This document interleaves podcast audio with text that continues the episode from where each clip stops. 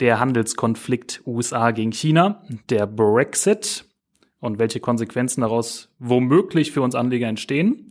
Die Unternehmen Vodafone, JD.com, Carnival und Apple besprechen wir in der heutigen Episode des Privatinvestor Podcasts. Viel Spaß! Ganz gleich, wie die Aktienmärkte heute stehen. Ob der Bär mürrisch grummelt oder der Bulle mutig mit den Hufen scharrt. Wir machen Sie fit für Ihren langfristigen Erfolg an der Börse. Willkommen beim Privatinvestor Podcast. Liebe Freunde der gepflegten Aktienanalyse, herzlich willkommen zur nun schon fünften Folge des Privatinvestor Podcasts. Mein Name ist Henning Lintoff und neben mir begrüße ich die beiden Analysten Florian König. Hallo. Und Alan Galecki. Hallo. Aber, liebe Zuhörer, bevor wir so richtig tief in die Themen einsteigen, natürlich unser gewohnter Disclaimer vorab. Alles, was Sie in diesem Podcast jemals hören werden, sind natürlich stets unsere eigenen höchst subjektiven Einschätzungen. Genau deshalb übernehmen wir keinerlei Haftung für Ihre Transaktionen an der Börse. Denken Sie immer daran, Geldanlage ist Chefsache, nämlich Ihre eigene. Aber jetzt geht's los. Ja, Florian, Alan, wir kriegen ja häufig Fragen von unseren Lesern. Ja, und die Fragen behandeln auch immer wieder politische Themen. Jetzt ganz jüngst, aber eigentlich auch schon seit drei Jahren immer dieses Thema Brexit. Ich muss ganz ehrlich sagen, ich habe das zwar noch auf dem Schirm, aber ich verfolge das gar nicht mehr so wirklich in der Tiefe, dieses politische Thema. Wie steht ihr dazu und was macht das eigentlich mit uns Anlegern? Sollten wir jetzt darauf genau achten? Sollten wir agieren entsprechend der entsprechenden äh, politischen Verläufe und Geschehnisse oder wie sollen wir handeln als Anleger? Können wir aus meiner Sicht links liegen lassen. Man hat eh keinen Einfluss drauf. Man kann nur mit vernünftiger Unternehmensanalyse Mehrwert schaffen. Und ob jetzt der Brexit zustande kommt oder nicht, da gab es zwar jetzt eine Entscheidung, die eine klare Richtung vorgibt, die dann auch ein bisschen nieder, wiedergespiegelt wird vom Aktienmarkt, aber im Großen und Ganzen ist es egal. Wir suchen ja Unternehmen, die in fünf bis zehn Jahren besser dastehen als jetzt.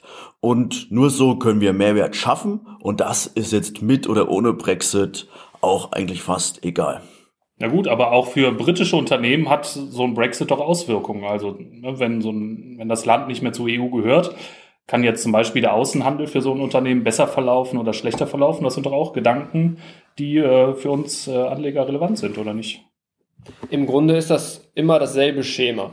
Die Privatanleger werden erstmal kräftig verunsichert und halten sich komplett aus Investments fern und äh, wollen dann abwarten, bis äh, der Nebel quasi verflogen ist. Dann ist es aber oftmals auch schon zu spät, weil die Kurse ähm, in der Regel im Vorfeld heruntergeprügelt werden. Und ähm, dann ist nämlich die Phase, wo man seine Hausaufgaben machen sollte, wo man nach Unternehmen schaut und es gibt ja viele Unternehmen, die mit diesen Konflikten oder auch mit den Auswirkungen überhaupt nichts zu tun haben, die in ihrer Geschäftsfähigkeit ähm, nicht beeinflusst sind. Idealerweise sind das dann Unternehmen, ähm, die auf der ganzen Welt irgendwie äh, ihr Geld verdienen äh, und die ähm, der betroffene Wirtschaftsraum dann ähm, entweder kaum vertreten ist ähm, oder das ist halt ein Unternehmen, was nur lokal äh, in Großbritannien unterwegs ist und äh, dem kann das dann völlig egal sein, was drumherum passiert. Ja, das finde ich ein ganz guter Punkt, den hast du gerade angesprochen.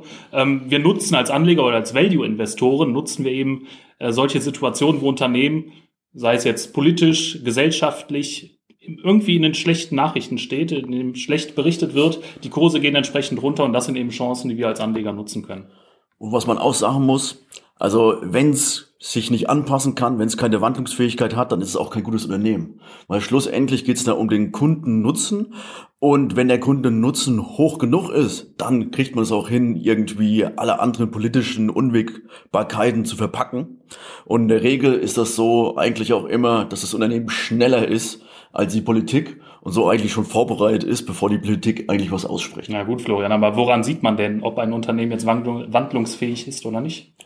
Muss man sich genau die Historie betrachten. Also wir schauen uns ja die Historie des Unternehmens an und wie es die letzten 20 Jahre agiert hat hinsichtlich Zahlen, aber wie es auch, wie die Wurzeln des Unternehmens sind. Und bei vielen sieht man halt auch, okay, vielleicht habe ich früher jetzt äh, Gummistiefel gemacht, jetzt mache ich mittlerweile Handys oder doch was anderes. Das ist halt ein Wandel. Und wenn das gut geführt ist, wenn das eine ganz vernünftige Unternehmens-DNA hat, dann wird es auch mit den Sachen zurechtkommen. Ja. Oftmals ähm, genügt es auch einfach nur mit logischem Menschenverstand äh, in einem ersten Schritt an die Sache heranzutreten.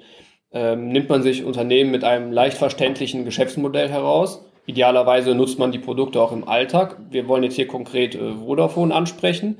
Ähm, die haben wir ähm, erfolgreich eingesammelt äh, zu sehr attraktiven Kursen und Renditen, als ähm, das Unternehmen am Boden war und ähm, ja die Brexit-Thematik oder Unsicherheit im Grunde ihren Hochpunkt hatte. Ähm, das Unternehmen wird weiterhin ähm, Kunden haben in fast äh, oder in, in den größten europäischen Ländern äh, der größte Markt ist ja Deutschland. Die Leute werden weiter ihre äh, Tarife haben. Die werden sich dafür nicht interessieren, ob da jetzt äh, eine Barriere politischer Natur dazwischen ist oder nicht. Fakt ist, das Unternehmen wird weiter sein Geld verdienen und ähm, wir haben mit unserem Investment Freude. Hm. Ich denke, die konkreten Zahlen zu Vodafone können wir auch noch mal in einer kleinen PDF zusammenfassen für die Zuhörer. Ähm, ja. Anderes politisches Thema ist natürlich auch der Handelskonflikt zwischen USA und China oder manche sagen zwischen Trump und China. Ähm, aber auch da haben wir interessante Investments gefunden, die trotz des Handelskonflikts eben auch in Zukunft Renditen versprechen. Ähm, oder genau deswegen haben die für uns eine ganz gute fundamentale Rendite schon beim Einstieg gehabt. Zum Beispiel JD.com ist ja einer der größten Online-Händler in China. Aktuell sind sie hauptsächlich noch in China tätig, aber es gibt auch schon Zusammenarbeiten mit Alphabet zum Beispiel in den USA und Walmart, also auch wirklich große bekannte Spieler, die als Partner auf das Unternehmen zugegangen sind, sich da auch Anteile gekauft haben. wann machst du sowas? Du machst es nur, wenn du merkst, okay, das Unternehmen steht gut da, hat eine Unternehmenskultur, die langfristig dafür sorgt halt, dass in 10 bis 20 Jahren besser dasteht. Und wir konnten damals JD.com zu äh, 0,5 Umsatz kaufen. Jetzt wächst das Unternehmen aber rasch. Die Umsatzentwicklung war wieder enorm. Jetzt im dritten Quartal Umsatzsteigerung von 29 Prozent und das Servicegeschäft, was dann kontinuierliche Einnahmen beinhaltet, wächst noch schneller, nämlich genau mit 47 Prozent. Und das ist halt schon enorm im Vergleich zu dem, was wir dafür bezahlt haben.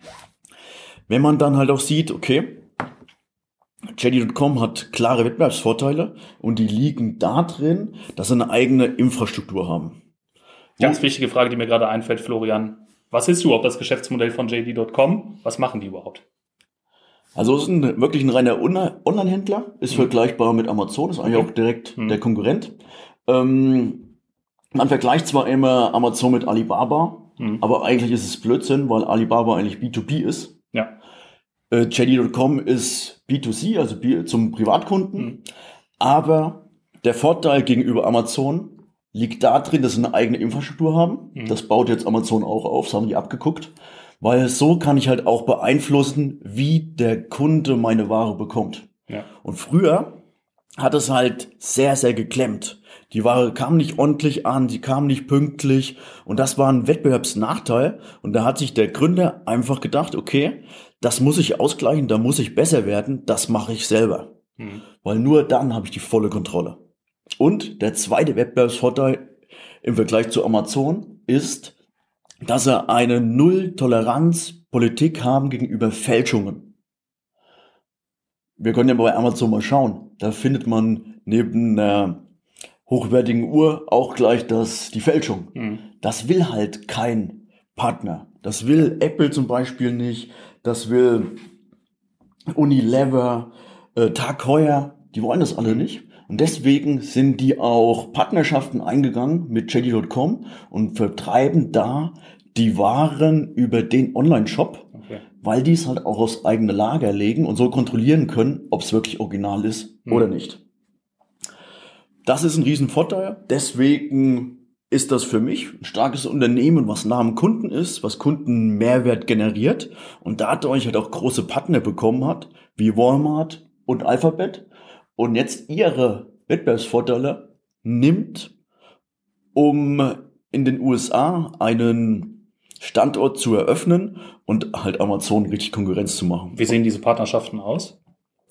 Ähm, bei Walmart ist es so, Äh, Walmart hat einen Anteil gekauft, Hm. hat Aktien und es gibt noch eine operative Partnerschaft. Zum Beispiel, wenn man Lebensmittel in China bestellen will, Hm.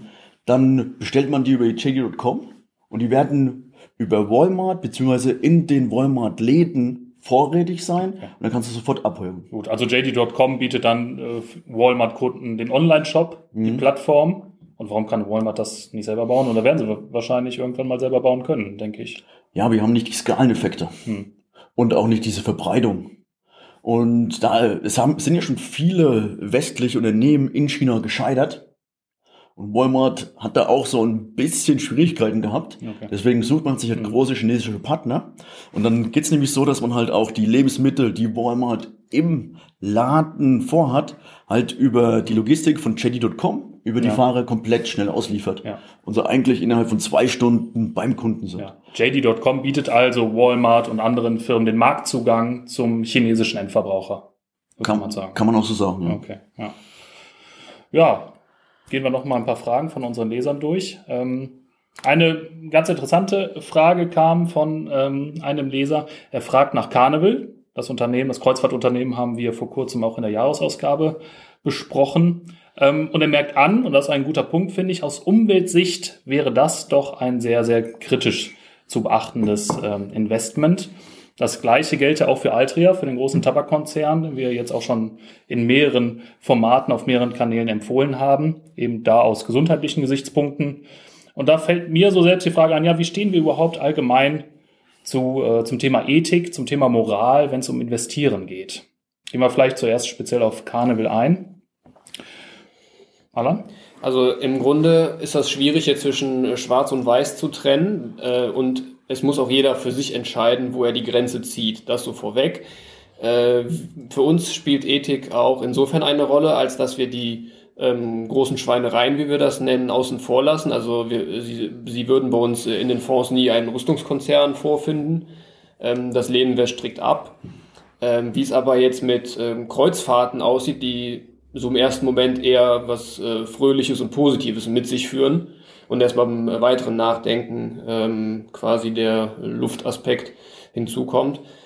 Ähm, da muss dann äh, jeder für sich schauen. Also ähm, wir sehen ja auch, dass äh, die Unternehmen, auch wenn sie jetzt vom Gesetzgeber eher dazu gezwungen werden, ähm, trotzdem ja halt äh, in die Richtung hinarbeiten, dass sich da ähm, an der Luftqualität was verbessert. Also Carnival zum Beispiel ist das erste Unternehmen, was ein äh, flüssiggasbetriebenes äh, Schiff ähm, hat bzw. haben wird.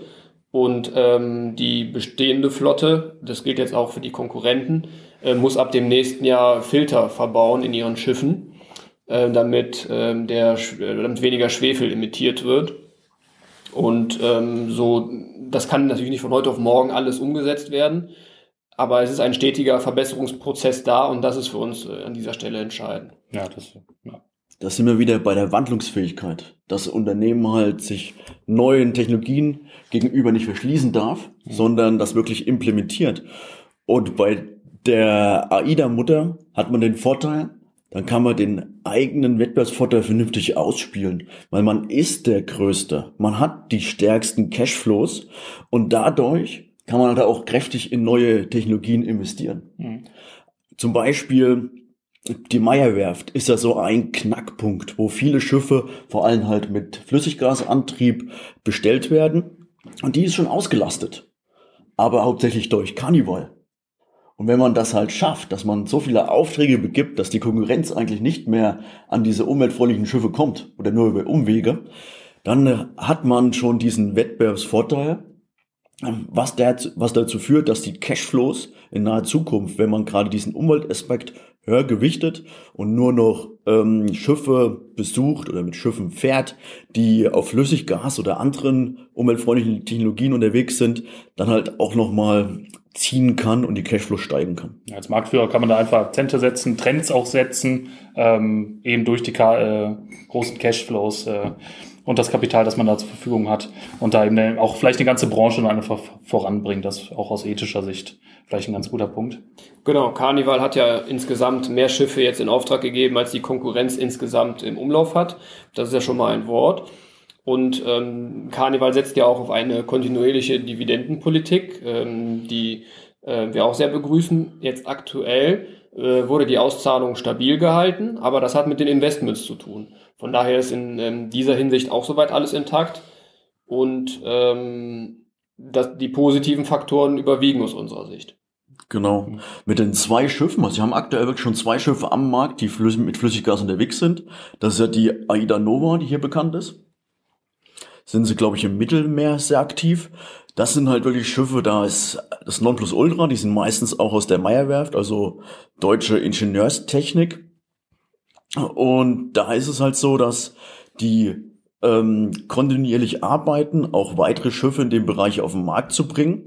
Jetzt ist der Stand natürlich so, dass sie noch umweltverschmutzend sind, aber wie sieht das in 10 bis 15 Jahren aus?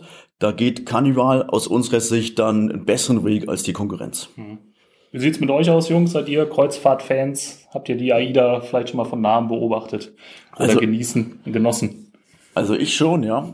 Ich war auf Hochzeitsreise ähm, genau, startet in New York über die Bahamas Richtung Miami. War eine tolle Reise. Wir haben viel gesehen. Und war, ist halt nicht jeder seine Sache, weil man hat nur kurze Aufenthalte. Hm. Man ist, man liegt da im Hafen so vier bis fünf Stunden. Hm. Dann geht's schon wieder weg. Ist jetzt die Frage, habe ich da schon genug gesehen? Wahrscheinlich nicht, aber ich weiß, wo es besonders schön ist und ich weiß, wo ich dann nochmal hin möchte. Ja. Und so kann ich ja dann, wenn ich mir erstmal einen Überblick verschafft habe mit so einer Kreuzfahrt, dann auch mal ähm, nochmal länger hinfliegen und mir die Sache dann im Detail hm. anschauen. Und der Kundenzuspruch ist ja ungebrochen hoch für Carnival, für AIDA genau. und die anderen Marken. Also ich war auch in Norwegen auf den Hoodie-Routen. Das hm. ist auch spitze. Ja. Wir haben noch eine Frage, die wir heute mit Ihnen besprechen wollen, liebe Zuhörer. Und zwar fragt uns ein Abonnent des Börsenbriefes nach Apple. Er schreibt, ohne iPhone wäre Apple nur wie ein normaler Computerhersteller zu bewerten. Was sagen wir dazu? Nee. ja, ohne Marlboro wäre Altria, ohne BMW wäre die BMW Group. Also das kann man alles halt ähm, ne, hätte, wäre, wenn im Konjunktiv äh, sich mit ansehen. Äh, Fakt ist, dass äh, Apple eine der stärksten Marken überhaupt ist und eine der äh, treuesten ähm, ja, Nutzerbasen auch überhaupt hat. Also ähm, das weiß ja jeder, ja, hat ja schon kultische ja. Maße angenommen, ja. äh, die Verehrung von Steve Jobs, von Apple, der Marke. Und was man da auch sagen muss, okay, das iPhone ist jetzt der Umsatzbringer, aber es ist nicht margenstark. Also Computerhersteller sind ja wirklich margenschwach. Mhm. Da verdient man ja kaum was. Ja. Das iPhone ist ja schon ein bisschen margenstärker, aber richtig margenstark sind die Serviceleistungen, mhm. die dahinter und die Kreditkarte. Und das heißt also, genau. wenn jetzt das iPhone weg wäre, wäre der ganze Konzern noch viel profitabler mhm. und irgendwann spiegelt sich das halt auch im Aktienmarkt wieder. Punkt, ja. Und dementsprechend würde ich den Vergleich gar nicht ranziehen. Ja, Guter Punkt. Und gerade die äh, digitalen Zahlungsmöglichkeiten, die nehmen ja gerade erst an Fahrt auf. Das ist ja ein ganz ja. heißes Thema, äh, was in Zukunft noch äh, wirklich an Gewicht ähm, gewinnen wird. Und das sind wiederkehrende Umsätze vor allem. Hm. Genau, nicht wie ein Computerhersteller, ja. der halt einmal Profite hat und vielleicht noch so kleinere Serviceleistungen, aber hauptsächlich verdient durch den Absatz von Computern. Hingegen bei Apple hauptsächlich wiederkehrende Abos, wiederkehrende Serviceleistungen und das machen sie ganz gut und vor allem auch die Nutzerfreundlichkeit. Das ist nämlich das A und O. Die Geräte an sich waren zwar gut, aber die Software, die dahinter steht, die war bisher schon immer spitze und das führt auch dazu, dass halt Apple rege Nachfrage erfährt. Ja. Liebe Zuhörer, gerne beantworten wir in der kommenden Episode unseres Podcasts auch Ihre Frage. Schicken Sie uns diese am besten per SMS an die Nummer 01573 599 2809. Ich wiederhole, eine SMS an die Nummer 01573 599 2809. Bedenken Sie jedoch, dass wir die Fragen unserer Clubmitglieder bevorzugt behandeln. Sollten auch Sie sich für den Privatinvestor Club interessieren, finden Sie in den Show Notes den Link zu einer entsprechenden Website. Auch die PDF mit weiteren Informationen zu den heute genannten Unternehmen können Sie über einen Link in den Show Notes anfordern. Ich denke, für heute, Jungs, und auch für dieses Jahr war es das. Wir verabschieden uns für 2019 aus 2019 heraus. Wir wünschen Ihnen frohe Weihnachten, einen guten Rutsch, liebe Zuhörer. Und ich denke, wir hören uns dann Mitte Januar 2020 wieder. Bis dahin. Tschüss. Frohe Weihnachten. Eine schöne Weihnachtszeit.